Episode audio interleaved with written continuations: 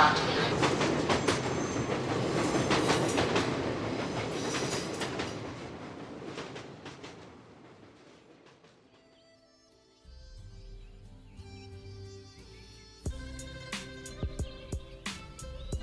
Здравствуйте, уважаемые слушатели. В эфире станция «Конечная», подкаст для смертных. Сегодня у нас очередной полустанок.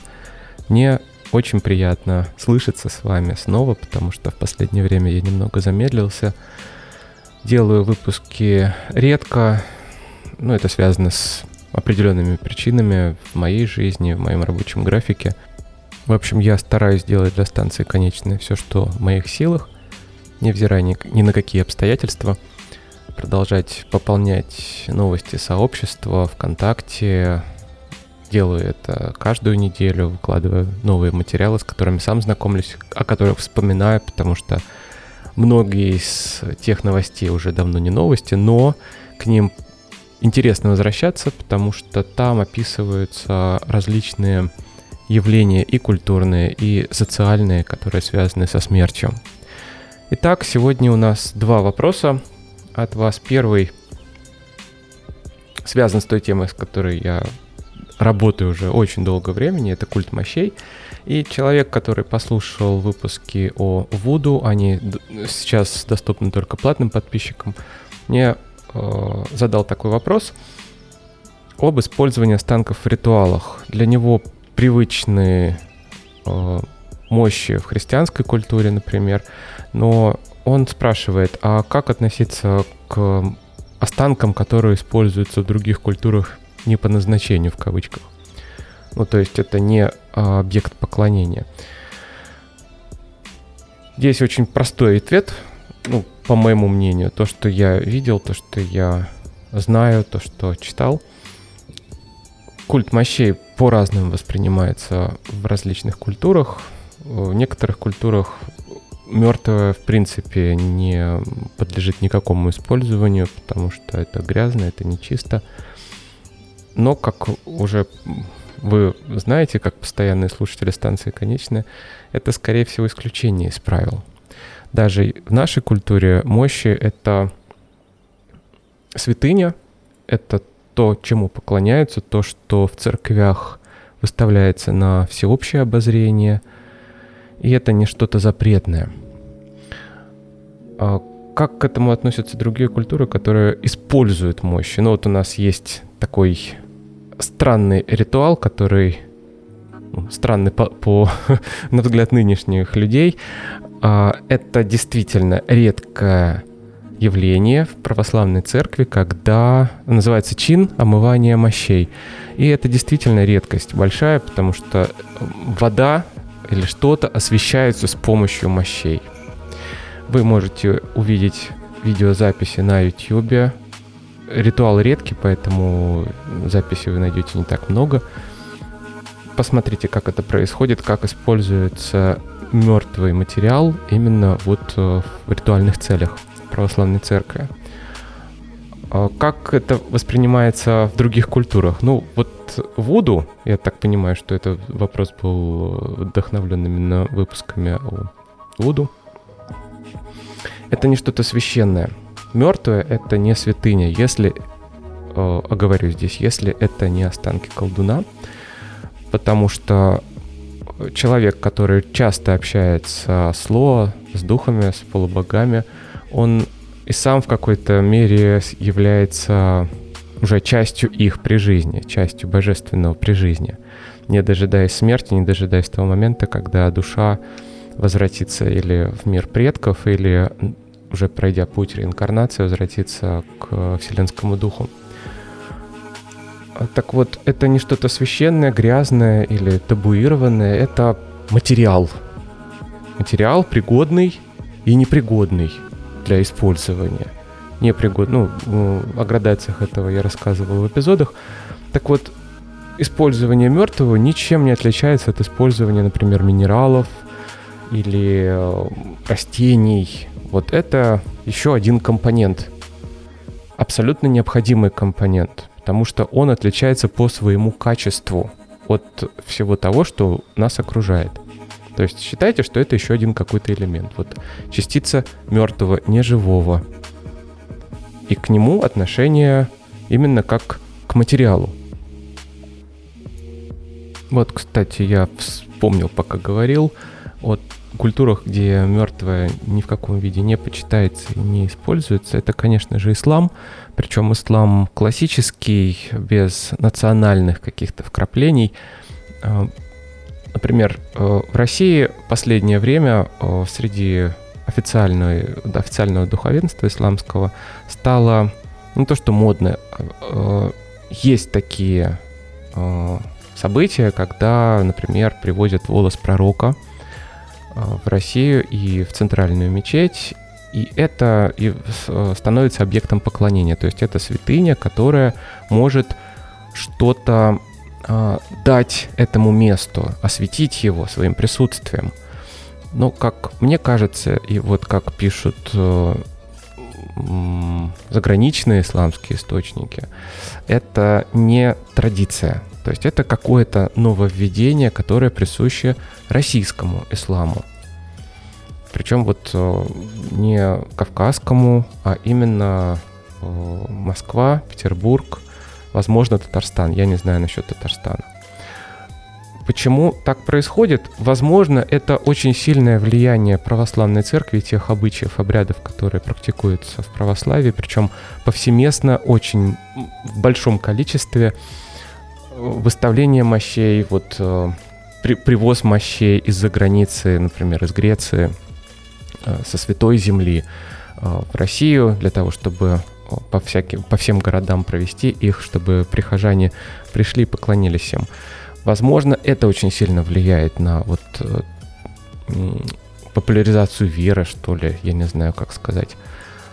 Ну, в общем, факт остается фактом. Такие были случаи, они сейчас есть в российском исламе.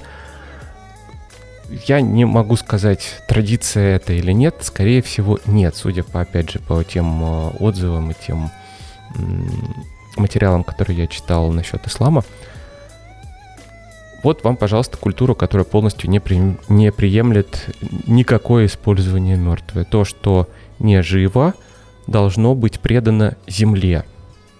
По-другому никак. Больше ни, ни, никакой возможности э, использовать это. Более того, есть запрет а, вообще, в принципе, какого-то вот соприкосновения с мертвым, с трупом после окончания первых суток э, после кончины. И я, конечно же, должен оговориться здесь. Культ почитания могил в исламе есть, и он очень развит, и он древний.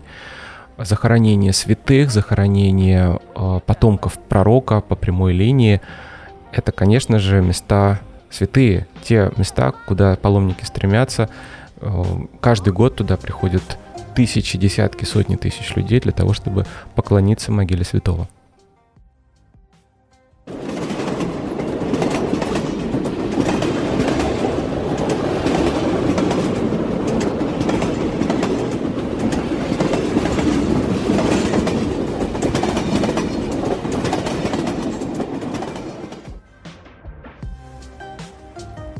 Второй вопрос на сегодня. Я бы даже сказал, что это тема для глубокого всестороннего обсуждения. Возникла она из моей переписки с одним из слушателей. Это молодой человек, чуть за 20. Он в очередной раз попросил меня сделать э, эпизод об отношении смерти христианства и православия, в частности. И я стал интересоваться, почему ему это важно.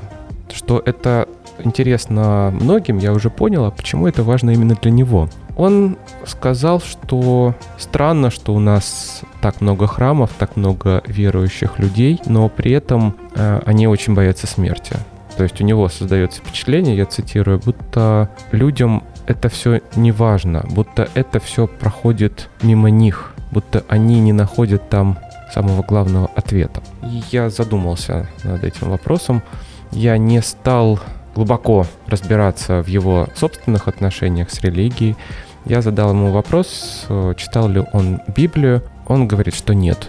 Здесь нет ничего удивительного, это очень часто сейчас, сейчас вообще не модно среди молодежи э, читать так, такого рода тексты вообще знакомиться с религиозной стороной жизни, особенно если это православие. Я не знаю, с чем это связано, скорее всего, это какой-то внутренний протест, отторжение, неверие и так далее. Слишком, может быть, этого много вокруг них, они этого не хотят пускать свою жизнь. Возможно, их отпугивает официальное духовенство, вот эта сторона православия, я не могу сказать точно. В любом случае, я хотел бы сегодня рассказать о собственном опыте, как у меня произошло знакомство с христианством и священным писанием в частности. Дело в том, что Библия, детский ее вариант, это была чуть ли не первая книга, которую я прочитал в жизни самостоятельно. И потом полный текст э, Библии я уже первый раз прочитал в 10 лет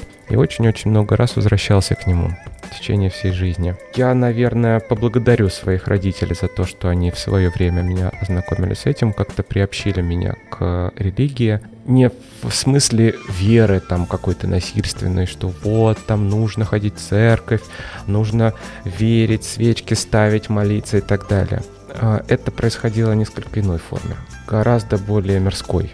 То есть меня ознакомили с заповедями сначала. Сказали, что хорошо и что плохо не для себя и для других, а для чего-то более высшего. Ну, потом, конечно же, я изменил точку зрения, когда сам стал разбираться самостоятельно. Оказалось, что и для себя, и для других гораздо лучше поступать именно по заповедям. И эту точку зрения я готов отстаивать во время любого обсуждения, что я и делал, кстати, несколько раз в своей жизни, когда поднимался такой вопрос среди моих знакомых, даже с, э, с незнакомыми людьми пришлось общаться на эту тему.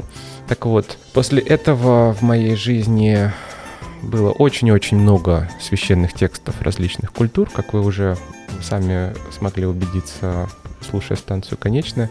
В это я погружен большую часть своей жизни соприкасался очень плотно. Несколько лет я занимался восточными единоборствами, и в то время я был погружен в китайскую культуру. Собственно, все основополагающие тексты даосизма, например, я могу кусками цитировать просто по памяти. Для меня это очень родное, то, что отзывалось во мне эхом и отзывается до сих пор очень-очень долго. То, что мне помогало жить выживать, принимать определенные обстоятельства в своей жизни очень долгое время. Потом был буддизм, не настолько объемно, как э, даосизм. Был ислам, конечно же. Я могу сказать, что каждая, каждый из этих эпизодов, этих периодов моей жизни дал мне очень и очень много. Почему это важно? Почему нужно читать такие такого рода текста. Не для того, чтобы уверовать. Сразу вам скажу, это не для этого делается. Я себе ответил на подобный вопрос очень просто. Дело в том, что эти книги, когда вы их читаете, могут дать вам ответы на многие-многие ваши вопросы, даже те, которые вы сами себе не задавали, или жизненные обстоятельства, с которыми вы сталкиваетесь, они там есть, там содержатся. И это не просто заговаривание зубов, успокоение, попытка найти себя в Боге, то есть отрешиться от мирских проблем и попытаться думать более глобально, более возвышенно, хотя там это тоже есть, это тоже присутствует, конечно же. Но это прежде всего опыт многих-многих поколений людей. Это не те книги, которые по щелчку вот появляются от одного автора, и эти идеи распространяются. Такого рода идеи возникают не сразу, не вдруг. Именно поэтому они очень долго живут и не умирают. Так вот, опыт многих поколений людей содержится в этих книгах, и он помогает нам существовать Потому что все те проблемы, с которыми сталкивались 2-3 тысячи, 5 тысяч лет назад люди, они также встречаются и в нашей жизни. Мы также боимся смерти. Мы также часто не понимаем, для чего мы в этом мире. Как нам прожить эту жизнь гармонии, получить счастье, найти себе того самого человека, с которым можно провести всю свою жизнь. Конечно же, ответы на эти вопросы можно найти в научно-популярной литературе, в психологии, где угодно. Но также о них говорится и в э, основополагающих священных текстах. Так вот, у меня был период ислама. Коран, когда я его читал, дал мне очень много именно в понимании того, кто я такой вообще, что я из себя могу представлять. Коран — это книга, если вы ее не читали, это книга, которая раздавит вас. Полностью, в прямом смысле слова. Это та книга, читая которую вы осознаете, какая вы песчинка, незначительная абсолютно, на ладони Аллаха. То, что происходит с вами, с вашей жизнью, ваши желания, чаяния, надежды, разочарования, все это вообще не имеет никакого смысла, потому что вы прах. Прах, который по воле Аллаха появился в этом мире в виде человека. И в прах вы возвратитесь. И осознавать это очень тяжело. Но именно эта книга помогает осознать, кто есть человек на самом деле. Это не властелин мира, не хозяин природы, нет – это просто песчинка в бесконечности, которая вдруг возникла, сверкнула разумом на какое-то мгновение, ну, на нашу жизнь, и снова растворилась в ничто. Вот что такое человек с точки зрения ислама. И единственная, самая главная задача любого человека во время этой короткой своей жизни хоть чуточку, хоть чуть-чуть, на чуть-чуть, на, на шажочек приблизиться к тому, что создала его всей своей жизнью, всеми своими поступками показать, что я хоть на, на маленькую капельку достоин своего Создателя, достоин Аллаха, что моя жизнь прошла не зря, что мои по, по помыслы, что мои поступки, все это связано с, со стремлением приблизиться к этому абсолютно недостижимому идеалу. Для меня Коран об этом. Теперь о Библии хочу сказать. Очень много людей, которые берутся за эту книгу, русских, я имею в виду россиян, которые хотят приобщиться к религии или хотят или им нужно, да, например, у нас сейчас есть основа православной культуры, предмет такой в школе. Так вот, они со скепсисом, конечно же, берут эту книгу, потому что надо, или потому что так принято, или я не знаю по какой причине. А, здесь есть одна большая проблема, потому что мы знакомимся с этим текстом, находясь уже в э, лоне той культуры, которая, собственно, этим текстом и создана. А проблема вот в чем заключается. Если вы не ознакомитесь э, со священным писанием, вы, скорее всего, не поймете, что происходило и происходит вокруг вас сейчас вот в этой культуре, в этой стране. Потому что все, что связано с христианством, с православием, это и есть русская культура. Так же, как и Испания, Италия, Франция, все что угодно, вот любую западную страну не возьмите, все, что там есть, в основном это и есть христианство. Если вы не знаете текста, если вы не знаете, о чем он, о его сути, о его предназначении, вы просто будете ходить как слепой, и вы не будете понимать, что происходит вокруг. Я видел много раз такую замечательную картину, когда приходишь в музей и гид, экскурсовод очень подробно начинает рассказывать о картинах, которые изображены. Там картины, статуи. Классическое искусство, средне... начиная со средневековья даже, это, конечно же, о христианстве. Все-все сюжеты, которые там есть, они практически все воплощены в э, каком-то виде графического или скульптурного искусства. И люди очень часто открывают для себя сюжеты. То есть, вот это да, я думал, что это вот, значит, какой-то мужик и ему, значит, за, за что-то отрубают голову. Это усекновение главы Иоанна Предтечи. Что это за персонаж? Какое значение он имел? Какой был контекст? Что это была за история?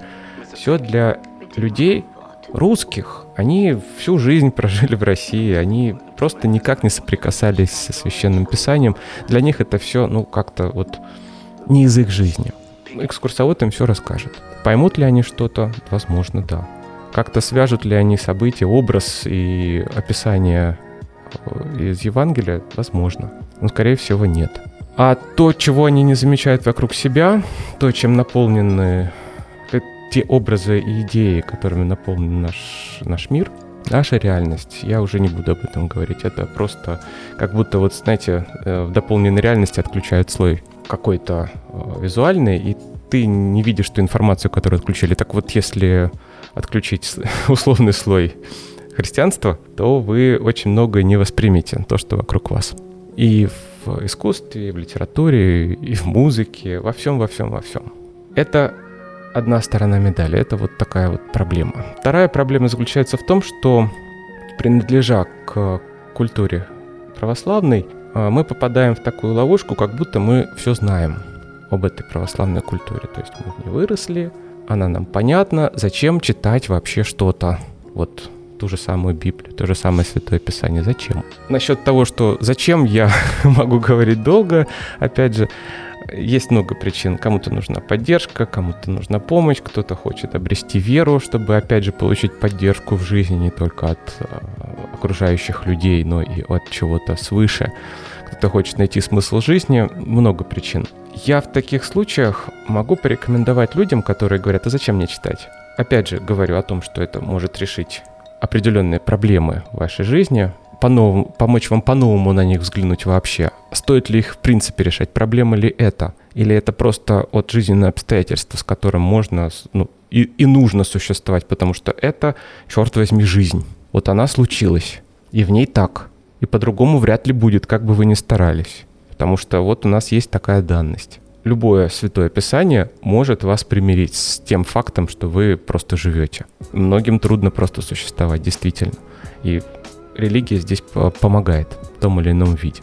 А, так вот, люди, которые хотят почитать текст, который они якобы знают, ну потому что, ну, все же русские, да, все, все православные, я хочу порекомендовать попробовать почитать Библию, как будто это священный текст, незнакомый вам религии. Так же, как вот некоторые прочитали тибетскую книгу мертвых после эпизода, посвященную ей. Текст абсолютно незнакомый, чуждой культуры и так далее. Они хотели найти для себя что-то новое, интересное. А, с любопытством читали эту книгу. Так вот, мне хотелось бы, чтобы такие люди попытались точно так же прочитать и Библию, как будто они не знают, что там, о чем эта книга. И когда вот так вот, забыв о своей принадлежности к культуре, отстраненно полистать книгу, вы найдете для себя очень много интересного незнакомого даже, я бы сказал. Причем это большей части относится к Новому Завету. Старый Завет — это, как сказать, часть на любителя, потому что там очень много догм а Новый Завет — это именно та книга, которую стоит читать вот абсолютно таким незамутненным, свежим взглядом. Попробуйте почитать эту книгу так, как будто вы разговариваете со своим самым лучшим другом, который будет слушать вас о ваших проблемах, понимающе, с сочувствием, а потом будет рассказывать вам точно так же откровенно, без осуждений, без каких-то упреков, свою собственную историю.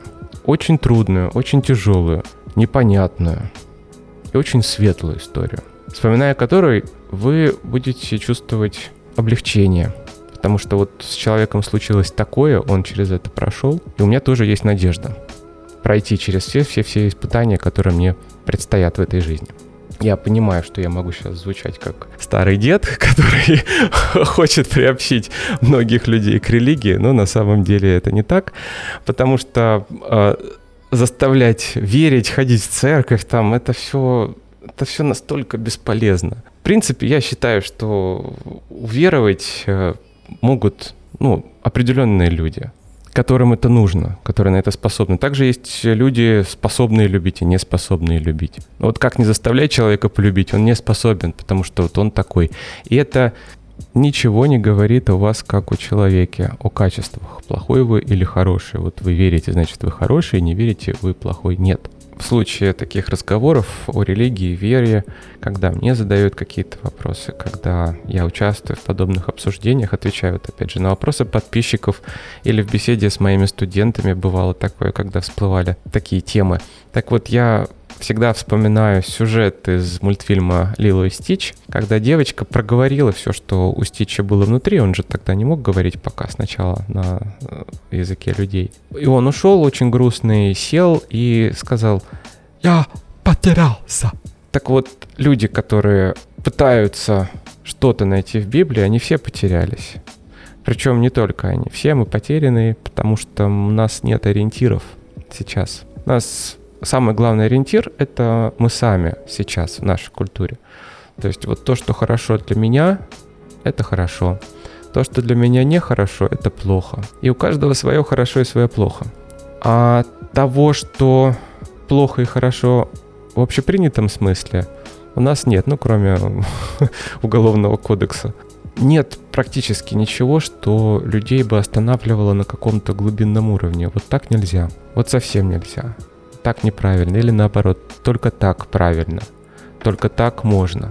И здесь возникает еще один принцип, еще одна функция священных текстов любого, абсолютно любого, какой бы вы ни взяли. Хотите, читайте Бхагавадгиту, хотите, читайте Коран, хотите, читайте Новый Завет. Там есть морально-нравственный ориентир. И если человек впускает в свою жизнь вот подобного рода писание, литературу, пытается им следовать, он автоматически приобретает и морально-нравственные ценности, общие для всех тех людей, которые впустили в свою жизнь веру. То есть эти книги можно читать абсолютно не веря, не веруя ни во что. Но там есть рецепты блага для себя и блага для других. Причем опробованные на живых людях. Это не какие-то э, советики из популярной психологии. Это все, если не научно доказано, то очень и очень близко к реальности, к жизни человека, а не к каким-то э, научным выводам. Они зачастую бывают оторваны от человеческого существования. Еще раз повторюсь, как догму воспринимать текст бесполезно, если у вас нет глубокой-глубокой веры выстраданной верой, когда после многих испытаний человеку настолько плохо, что единственное, что его поддерживает в жизни, это вот что-то свыше. Если такого внутри вас нет, следовать религии, там, вот, вот это только так правильно, только так нельзя, та-та-та-та-та-та-та-та. Как часто делают вот э, с людьми люди старшего поколения, там, или кто-то, кто очень сильно вдруг уверовал, среди молодых тоже такие встречаются, когда вот человек уверовал начинает рассказывать, как надо, а как не надо. Бесполезно так делать. Опять же, я говорю о том, что подобная литература, такие книги могут быть очень хорошим морально-нравственным ориентиром, безо всякой веры.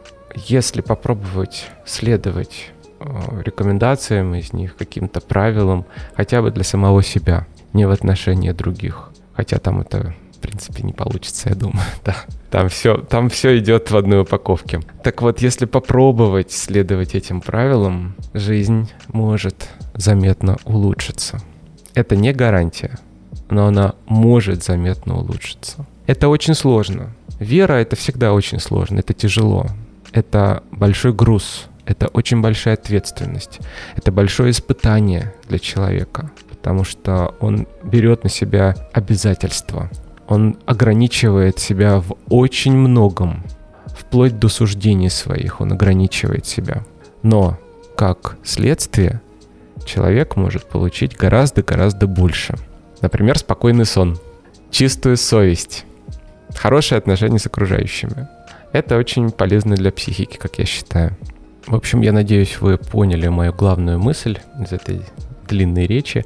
Я никого не призываю уверовать, бежать в церковь или мечеть. Я и сам хожу в церковь очень редко. Ну, то есть я годами могу там не появляться, но при этом это совершенно не делает меня дальше от Бога, как я считаю. Бог, Он в ваших мыслях, в вашем сердце. То высшее нечто, к чему вы стремитесь и ради чего вы, в принципе, делаете все-все-все в этой жизни – все хорошее в этой жизни. Именно это вас приближает. Когда вы каждую минуту, каждый день помните, что вы всего лишь прах, и в прах вы обратитесь. И пока вы не прах, вы можете сделать очень-очень много хорошего и для себя, и для других. Мне бы хотелось, чтобы все люди, которым сложно, которые на перепуте находятся, многие, очень много таких людей сейчас, просто взяли бы Евангелие как-нибудь вечером – стали читать, пришли бы на разговор к своему старому-старому другу.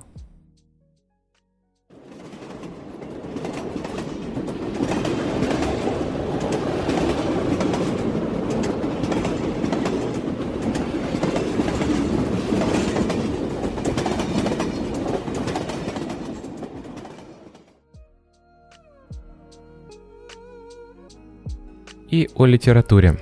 Сегодня мы говорим о книге «Скоропостижка» Ольги Фатеевой.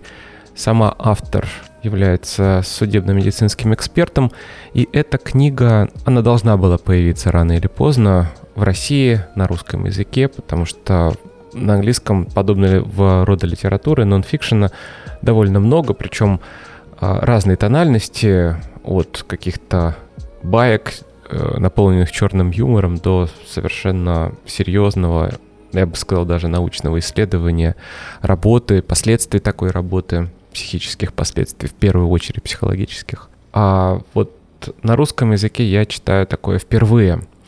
Это не хихоньки-хахоньки, это, возможно, первая книга такого рода на русском языке, и я рекомендовал бы обратить на нее самое пристальное внимание. Сама книга, я как уже сказал, это нонфикшн, причем очень автобиографический, я бы сказал. А, автор рассказывает и о себе, о том, как она пришла в профессию, как у нее сложилась ее профессиональная деятельность, чему она научилась, какие уроки она извлекла из этого, как поменялось ее отношение к смерти. Сразу скажу, книга довольно тяжелая, потому что она наполнена подробностями для неподготовленного читателя вообще может быть шокирующей, но это вот такая работа. Причем тот образ, самое интересное, что я усвоил из этой книги, тот образ, который транслирует массовая культура через различные медиа, прежде всего через кино, никак не соответствует тому, что есть в жизни. Потому что вот э, такая красивая картинка, когда приезжает э, эксперт на место преступления и сразу говорит, а, это вот смерть, значит, от того-то наступила. Все понятно. Когда, во сколько, чему причина, от э, садовник-убийца. В реальности все происходит совершенно не так. Как говорит автор, судебно-медицинская экспертиза — это вторая по точности наука после гадания на кофейной гуще — как и медицина вообще. И чем больше она работала, а стаж у нее больше 20 лет, насколько я понял, тем менее и менее очевидной становилась для нее сама профессия и менее эм, точной, что ли, э, все, что связано с экспертизой, потому что даже в ее практике были случаи абсолютно необъяснимые. Ну, то есть, когда она давала заключение, будучи уверенной на 100%, что все произошло именно так, а на самом деле оно было совершенно иначе. Ну, например, труп, который она свидетельствовала, был в состоянии, ну, так скажем, всего несколько дней прошло с момента смерти. Она так и написала. На самом деле прошло около месяца. И когда убийца давал показания, она очень этому удивилась, и это было не совпадением единственным, потому что Убийство произошло, как по словам свидетеля, обвиняемого э, месяц назад, а труп всего несколько дней. Полицейские, которые описывали место преступления, не обратили внимания на то, что было открыто окно. И не указали это в протоколе. А тогда была зима, и, разумеется, температура была такая, при которой труп сохранился гораздо лучше, чем если бы он был в обычной комнатной температуре. И таких случаев довольно много, ну даже ну, не то, что необъяснимых, а казусов, которые случаются так или иначе вот в работе любого судебно-медицинского эксперта.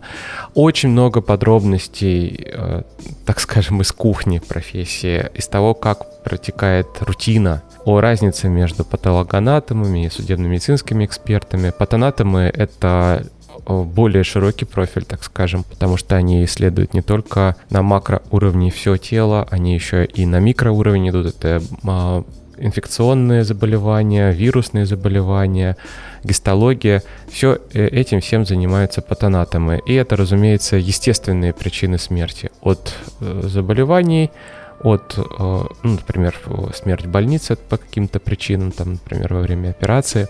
То есть то когда причина смерти более-менее ясна, не насильственная смерть. А вот насильственная смерть – это как раз дело судебно-медицинских экспертов. В профессию в последнее время идут очень, идет очень много женщин, девушек, довольно хрупкого сложения, причем а, традиционно эта профессия была мужской, мужчин а, остается все меньше и меньше, неизвестно по какой причине, а работа очень тяжелая физически нужна физическая подготовка, потому что работа стоячая, в наклон, все манипуляции с телом происходят в положении стоя, а столы в прозекторских в России очень редко регулируемые, бывает, но сейчас практически такого нет, может быть новое оборудование какое-то. Обычно это стол одной высоты. И если, например, женщина невысокая, а автор э, ростом метр пятьдесят пять, ей приходится работать на подставочках. И, например, перевернуть тело она не в состоянии физически, это очень тяжело, этим занимаются санитары. Там есть много манипуляции, которые требуют грубой физической силы, например, трепанация, распил пилой или распил позвоночника, это делается в четыре руки, потому что редко сам судмедэксперт может это сделать лично. Там действительно нужна грубая физическая сила. Есть много травмирующего в профессии, разумеется. Как и любая специализация в медицине, которая связана со смертью и кровью, она еще связана со стрессом. И стресс приходится снимать, и обычно это алкоголь. То есть так же, как и у хирургов, например, у судебно-медицинских экспертов, алкоголь — это тоже часть их профессии. Ну, бывает такое. Работают там обычно до смерти, та профессия, с которой, как автор пишет, принято говорить, работаем до трупных пятен. То есть есть эксперты, которым и 70, и 80 лет, и они продолжают ходить на работу, а, заниматься вот этим делом. Редко кто уходит на пенсию по собственной воле. Очень много деталей, которые я хотел рассказать, но, наверное, вам стоит самим почитать эту книгу. Я не знаю, есть ли она в электронном видео, она у меня в бумажном. Большое спасибо людям, которые финансово поддерживают сообщество и подкаст, я всегда трачу эти деньги по назначению, и мне всегда приятно держать такие книги в руках. Так вот, о деталях о многих. Вам стоит почитать. Интересно для меня было знать, как происходит изменение отношения к смерти у таких специалистов. У автора есть опыт потери близких людей, и это происходило в молодости. Для нее это было тяжело. И даже для таких людей есть разница между потерей близкого человека и их работой ежедневной. Конечно же, потеря близкого воспринимается совершенно иначе. Не, там отстраниться уже не получается. Там тело не только тело, это не только для материал для работы, это все-таки часть того человека, с которым ты прожил практически всю жизнь до определенного момента. Так как автор женщина, также было интересно узнать, как она относится к детским смертям, когда приходится вскрывать Э, тело ребенка, это, конечно же, тяжелый момент. Хотя вот она говорит, что такое происходит нечасто, но все равно случается. Что испытывает женщина в такие моменты, я не знаю, я не хочу узнать, если честно. Наверняка это очень тяжело, это, возможно, непереносимо. Она также рассказывала о случае, когда ей пришлось скрывать беременную женщину, и беременность там была восьмимесячная. Совершенно здоровая девочка была. Была бы. Тут я точно могу сказать, что даже мне тяжело это воспринимать. Не то, что человеку, который это делает лично. Книга по объему небольшая, я прочитал бы ее буквально за пару дней, но так как информации очень много, действительно насыщенная информационно, то я ее растянул, мне пришлось смаковать, несмотря на все кровавые и неприятные подробности. Работа есть работа. И работа очень нужная и важная. Кстати, если кто смотрел сериал «Кости», например, или э, «Следствие по телу», можно подумать, что заключение судебно-медицинского эксперта часто очень помогает в раскрытии убийства и так далее, там является ключевым доводом в решении судьи. Но на самом деле, по словам автора, это происходит совершенно нечасто. Скорее всего, это примерно 5% случаев. То есть, когда голос эксперта имеет реша... Э, решающее значение, э, обвинительный приговор будет или оправдательный приговор. Это, ну, с одной стороны, конечно же, обидно, что вот настолько не ценится работа или придается и такое значение. С другой стороны, те тонкости, о которых рассказывает автор, по ним понятно, что действительно вот дело обстоит так. Само тело не может стать обвинением. Даже вот заключение судебно-медицинского эксперта после осмотра вскрытия тела не могут стать поводом для обвинения или решающим чем-то. Он дает только детали обстоятельства смерти, отягчающие или облегчающие вину, или наоборот, в принципе, отменяющие приговор. Но, опять же, я говорю, ключевым заключение эксперта бывает очень редко.